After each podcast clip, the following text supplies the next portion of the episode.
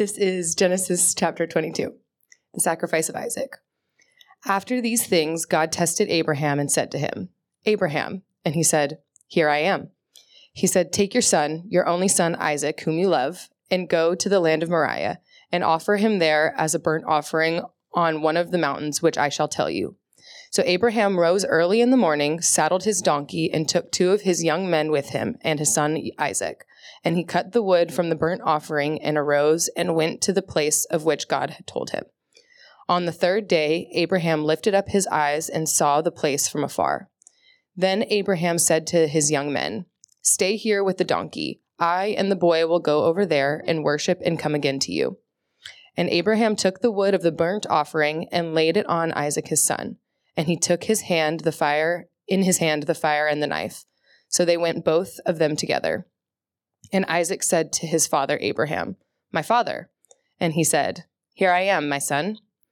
He said, Behold the fire and the wood, but where is the lamb for a burnt offering? Abraham said, God will provide for himself the lamb for a burnt offering, my son. So they went both of them together. When they came to the place of which God had told him, Abraham built the altar there and laid the wood in order and bound Isaac his son and laid him on the altar on top of the wood. Then Abraham reached out his hand and took the knife to slaughter his son. But the angel of the Lord called to him from heaven and said, Abraham, Abraham. And he said, Here I am. He said, Do not lay your hand on the boy or do anything to him, for now I know that you fear God, seeing you have not withheld your son, your only son, from me. And Abraham lifted his eyes and looked, and behold, behind him was a ram, caught in a thicket by his thorns, horns. And Abraham went and took the ram and offered it up as a burnt offering instead of his son. So Abraham called the name of that place, The Lord will provide. As it is said to this day, On the mount of the Lord it shall be provided. And the angel of the Lord called to Abraham a second time from heaven, and said, By myself I have sworn, declares the Lord, because you have done this and have not withheld your son, your only son, I will surely bless you, and I will surely multiply your offspring as the stars of heaven and as the sand that is on the seashore. And your offspring shall possess the gate of his enemies, and in your offspring shall all the nations of the earth be blessed, because you who have obeyed my voice. So Abraham returned to his young men, and they arose and went together to Beersheba, where Abraham lived at Beersheba. And so reads God's word. Welcome to you if you joined us while we were singing. My name's Mark. I'm one of the leaders here at the church, and uh, it's great to have you with us. Please have Genesis 22 uh, open in front of you or on your phone. Um, sorry I didn't talk to whoever was on the clicker. I told uh, Grace not to worry about the names at the end because there's just too much to be getting on with. You can ask me what I think that's doing at the end of the chapter another time uh, if you like, but pull it up on your phone so you have it in front of you more than uh, more than 30 years ago, uh, God had come to Abraham and told him uh, to leave everything that he had known behind, uh, to turn aside from culture and kindred and to go to a new land, to step out and to have an adventure, to go to a land that God would promise. 30 years ago, he had promised him a new home. He had promised him that he would be a blessing to the people around him. And above all, he promised him a son. Over those years, God had shown him that new land. He had made his life exceedingly fruitful in material terms. Uh, he had caused him to prosper and become powerful, a man of prestige and renown in the area. And still, year after year, Abraham had to look into the eyes of his beautiful but aging wife, Sarah, and go through the grief of not having a son. And all hope of a child faded. They tried to take matters into their own hands and come up with a plan to try and short circuit uh, what God had promised. And Abraham got a son by the slave woman Hagar. But God said, No. He will not be the son of the promise. He will not be the one through whom the world will be blessed. God will provide it in his own way, at his own time. And indeed, he did provide it. He came to Sarah a year before and said, This time next year, You're going to have a baby boy in your arms, Sarah. And God was right. Sarah gave birth to Isaac. All of the expectation and faded hope, the cynicism and sadness, all faded away in that moment when she looked down at her baby boy. Who could believe it? After all these years, a son was born to Abraham and Sarah. Isaac, meaning laughter. All of that yearning, all of that longing now transformed into love and delight, all focused on the Son of the promise. Years pass, and Isaac has grown into a, a young boy, a perpetual reminder of God's goodness. Every cuddle in the morning, speaking of the Lord's faithfulness. Every bedtime story, a reminder and a testimony of God's goodness and grace to them as elderly parents. God hadn't spoken to Abraham for a long time. I wonder, did Abraham think, mission accomplished? God has been good. He has fulfilled his promises. Perhaps he didn't even think that he would ever hear from him again. And then God speaks to him. Abraham is, responds immediately to his Lord, the one who has been so good, so faithful, so gracious, so preserving, even in his foolishness and even in all of the folly and silly decisions that Abraham has made in his life. God has always been there. He's always kept his promises. And so God comes and he says, Abraham, why wouldn't it, why wouldn't he respond by saying, here I am. It's great to hear from you. It's like a call from a long lost friend. He had no idea what God would say next. How could he have guessed that the next words out of God's mouth would be Take your son, your only son, Isaac, whom you love, and offer him up to me as a burnt sacrifice? I'll tell you where, but you need to go. I wondered did every word land like a hammer blow on aged Abraham. My son? My only son? The son I love, Isaac? Laughter snuffed out.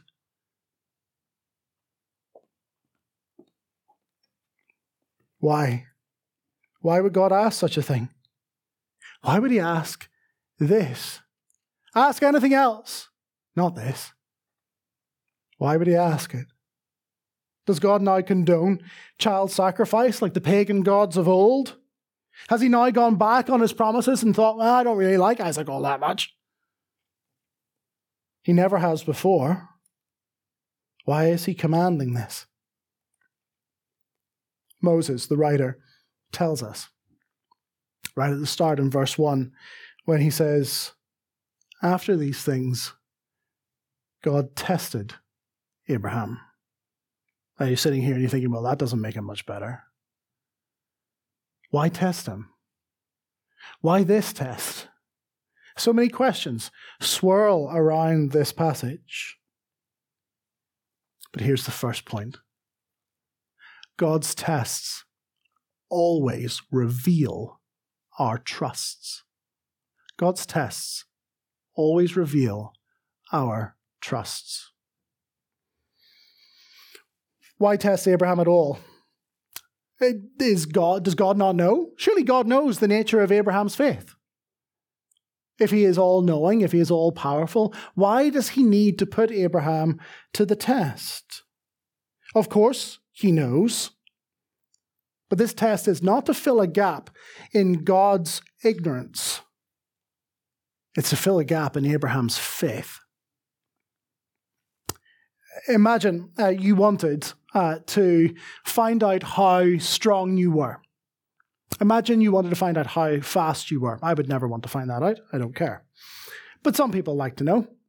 Imagine you wanted to find out how strong or how fast you were. What would you do? Well, if you wanted to find out how strong you were, you would incrementally seek to bear more weight until you couldn't bear any more. If you're on the bench, you're trying to find your one rep max, right? You're putting on more and more weight to find out what is it that I can lift and no more. Or if you're testing your speed, presumably you uh, set some sort of distance and you time how long it takes you to cover that distance. If I simply came to you and said, I can lift as my one rep max 180 kilograms and I can run a, fubs, a sub four minute mile, you might think that I was all talk. And I would be. Enduring the test reveals your true strength. What's more, before the test happens, you actually don't know how strong you are. Before the test happens, you don't know how fast you are. And so, what the test does is it more fully assures you of what you didn't know before. But what about faith? How do we know that faith is really real? That it's really true faith? So, this is the, perhaps one of the problems. that We say Sunday after Sunday after Sunday that you are made right with God, forgiven your sin, declared innocent, and adopted into his family simply by faith, simply by trusting, simply by saying, Jesus is my Lord.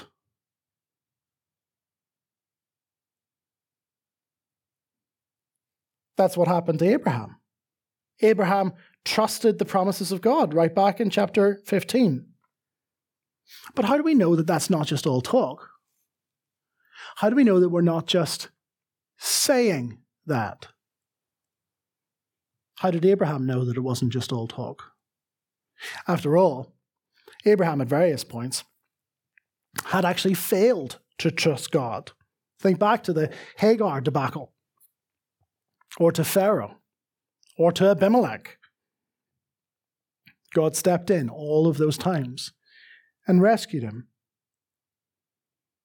Abraham doesn't know how strong his faith is. That is, the depth of trust that he has.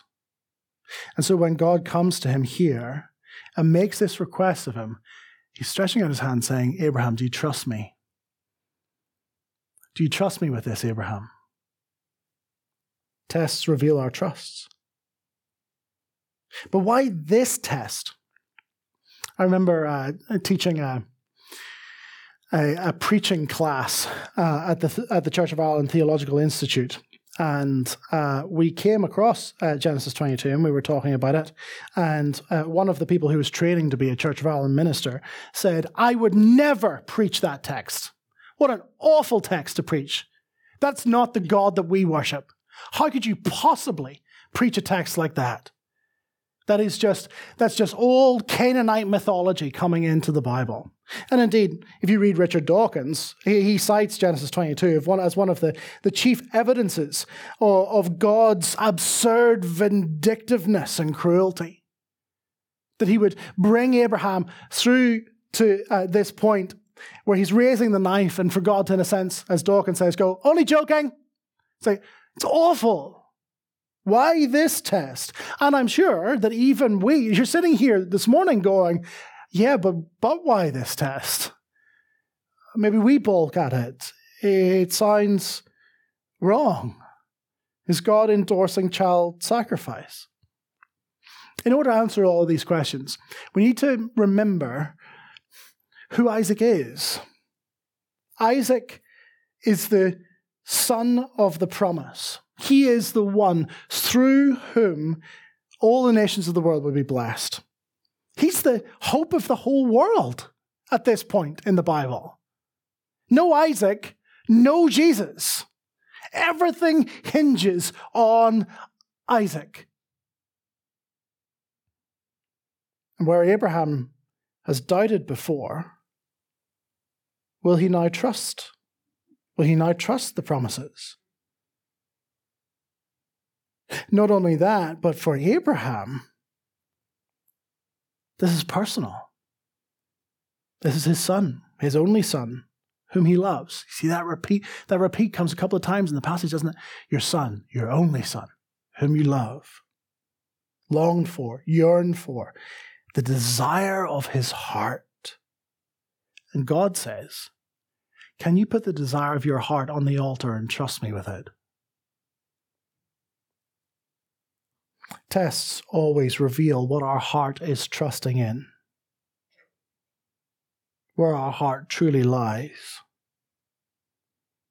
Every one of you, every one of us here has particular longings longings to succeed, longings for love. Would you let God test you? Would you let God say to you that thing that you're placing your hope in, that thing that is the desire of your heart, if God came to you and said, Could you put that on the altar and trust me with it? What would you say? No. I trust you, God. I believe in you, God. I'm trusting in Jesus for the forgiveness of my sins, but don't ask that of me. Don't ask that of me. You can't have that. You can't have that part of me. You can't have that desire. You can't have that relationship. Don't ask that. Don't ask me to turn aside from that because it would be too painful.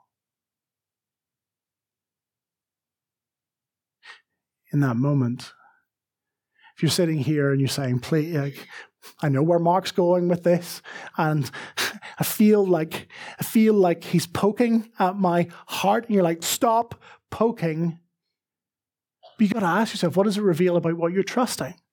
Can you put it on the altar and have God say, Can you trust me with this? And go, Yeah, okay. That would be really knowing the pain and for God to be enough. The test always reveals your trusts. If you say, You cannot have this part of me, then that part of you has your heart and not God. Tests reveal your trusts. Secondly, trust, even when you don't understand. Trust, even when you don't understand. Abraham's response is always as is almost as moving and as curious as the command. God says, Take your son, your only son Isaac, whom you love, go to the land of Moriah and offer him there as a burnt offering on one of the mountains that I shall tell you. And then immediately, verse 3 So Abraham rose early in the morning, saddled his donkey, took, you, took two of his young men with him, and his son Isaac. He simply, quietly, humbly obeys. It can't have made sense to him at this point. Surely it all seems contradictory. And yet he follows the command. So, is that what Christianity is all about?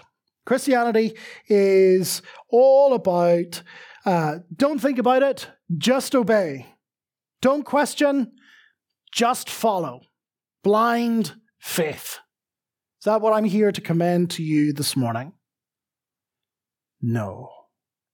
Something else is going on.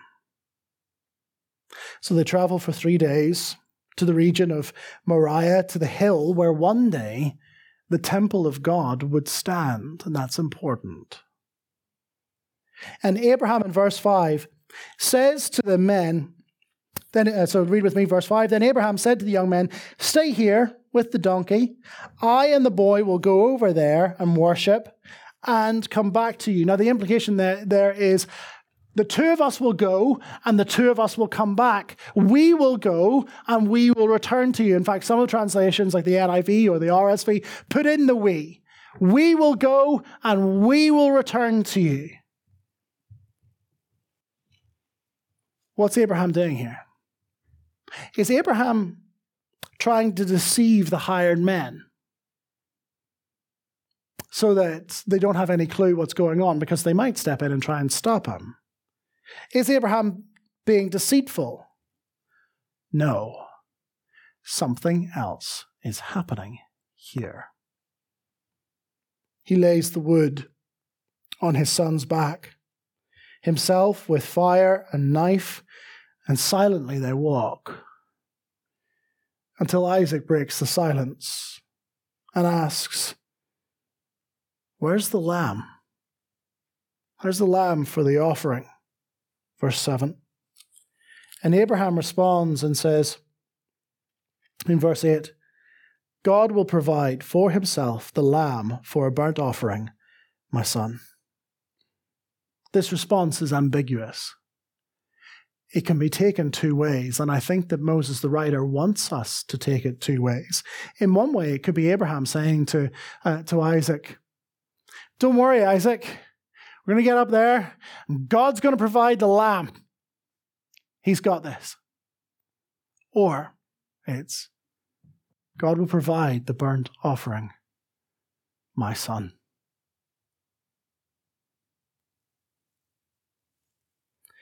Did Abraham intend to sacrifice Isaac? Yes. Yes, he did. And at the very same time, he simultaneously trusted God that he would keep his promises. There is something else going on here. What is it?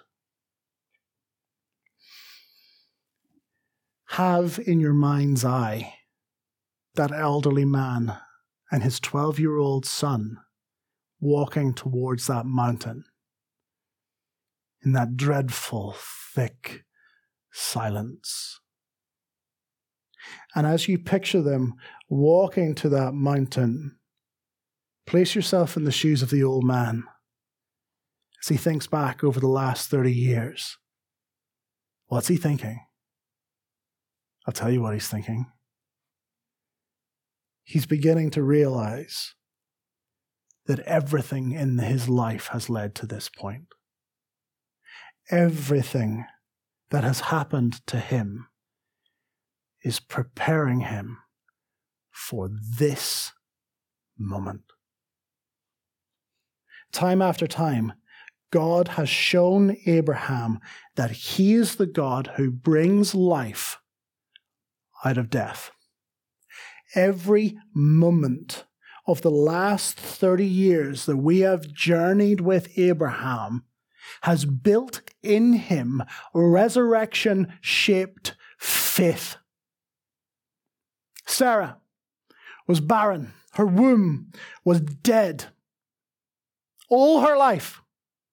We got that right the way back in Genesis chapter 11, verse 30. Abraham or Sarah was barren and could not have children. But God made her womb alive again and gave her a son. Their age. Abraham was 100 years old. He was as good as dead when Isaac was born. And yet God brought life from their aged bodies. And even in the little things, to turn aside from home and family and everything that he knows. That's the sort of death, isn't it? And to trust God's promises. And God caused him to flourish. God brought life out of death. They suffered war and family breakdown with Lot, and God preserved them through it. Why? Because God is always the one who brings life out of death. Even in their foolishness and their sin and their, their faithless plans, God rescues them. Why? Because He brings life out of death. So as they walk to the mountain, Abraham is trusting the God of resurrections. He is trusting the God who brings life out of death. Abraham's faith is not blind, and neither is ours. It is built on a lifetime of resurrection shaped faithfulness.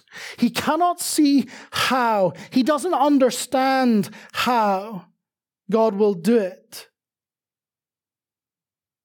But he's not going to ask, he's not going to act faithlessly anymore. He knows. He trusts. And so he binds the most precious thing that he has ever known and lays him on the altar and raises the knife and cannot see in that moment how, but knows with every fiber of his being that God will keep his promise to bless the world through Isaac. And so the writer to the Hebrews in Hebrews chapter 11 says, By faith, Abraham, when he was tested, offered up Isaac. And he who had received the promise was in the act of offering up his son, of whom it was said, Through Isaac shall your offspring be named. And he considered that God was able to raise him from the dead, from which, figuratively speaking, he did receive him back.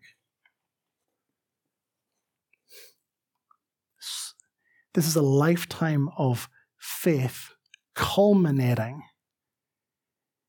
in a strong and robust trust of God.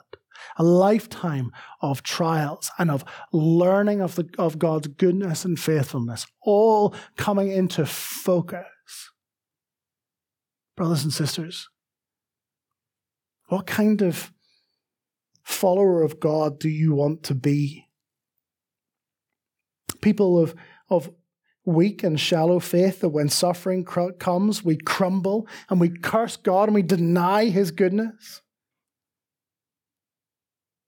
Or people that see everything that we have been through, every moment, good and bad, every tear, every heartbreak, every grief,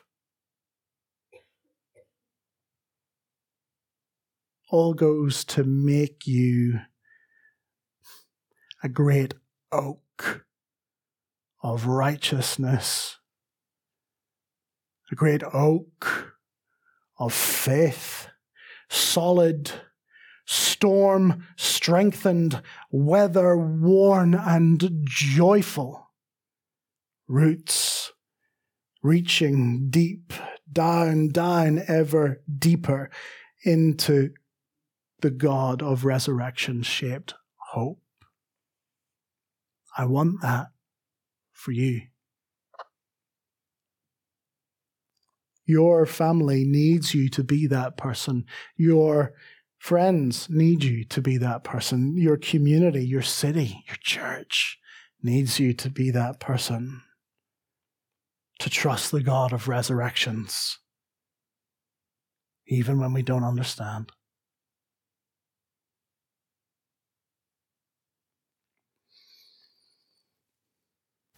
Thirdly and finally,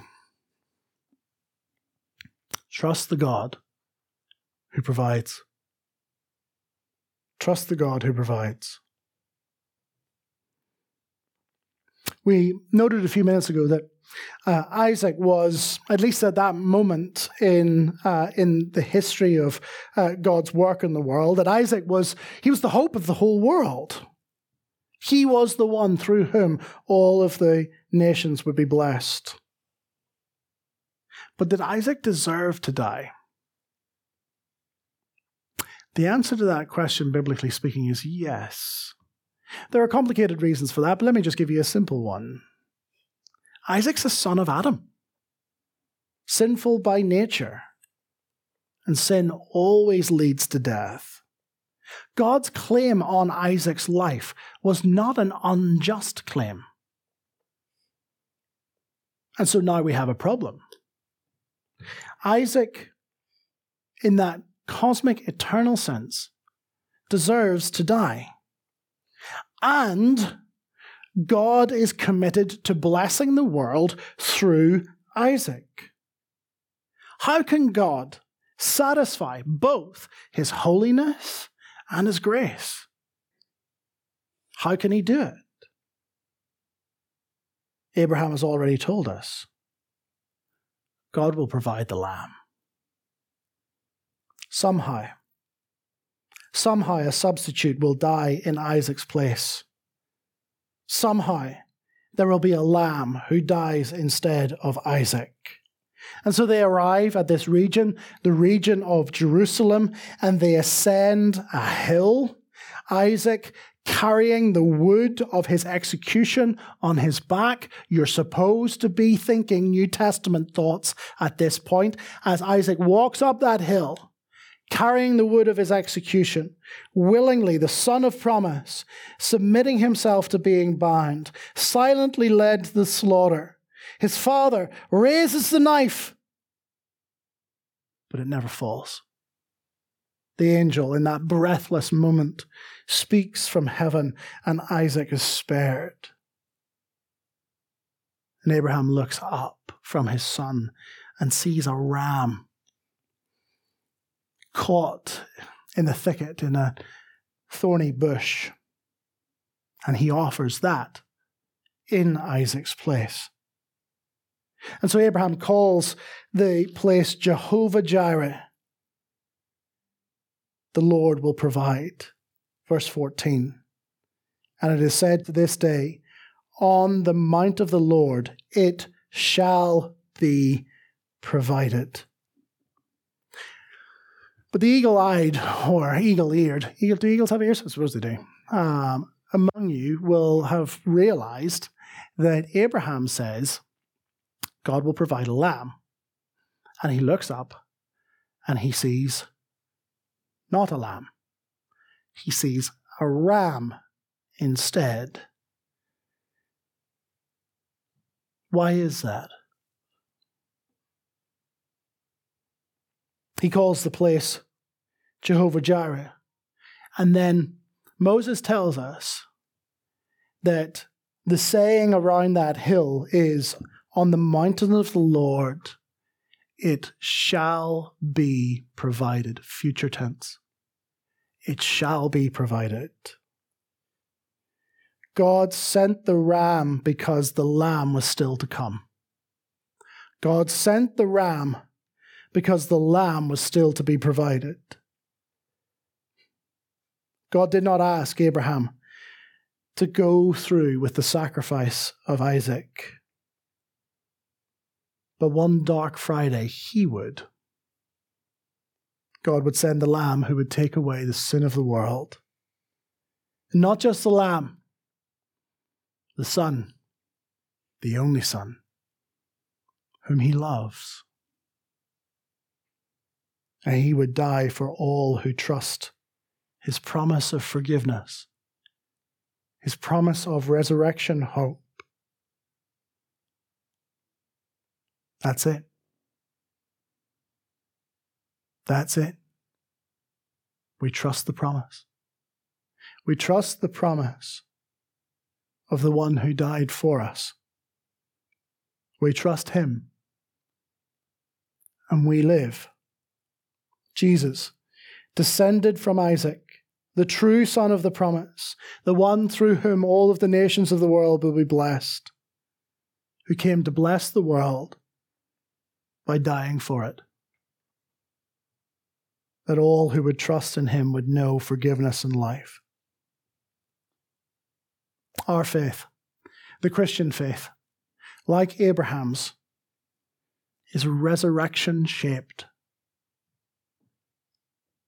he walked down from that mountain with his son, more sure of the promises of God than when he went up. That's why God reiterates the promises at the end of the passage. Because actually, he doesn't just know them intellectually anymore.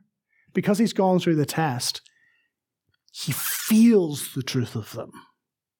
He is more assured because he has gone through the test, because he has saw, seen his son raised from the dead.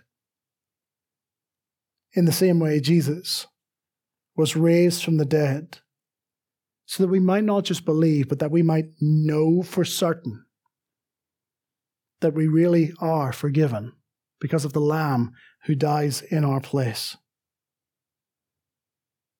That life really is ours to live that God really does preserve us and persevere with us through every trial, through every test, through every suffering.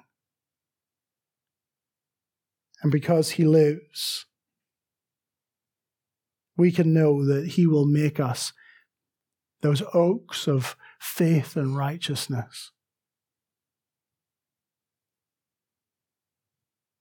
The resurrected Jesus like Isaac walking down the mountain, walks out of the garden tomb. And in a sense, he looks at each one of us and he holds out that hand and he says, Do you trust me? Do you trust me?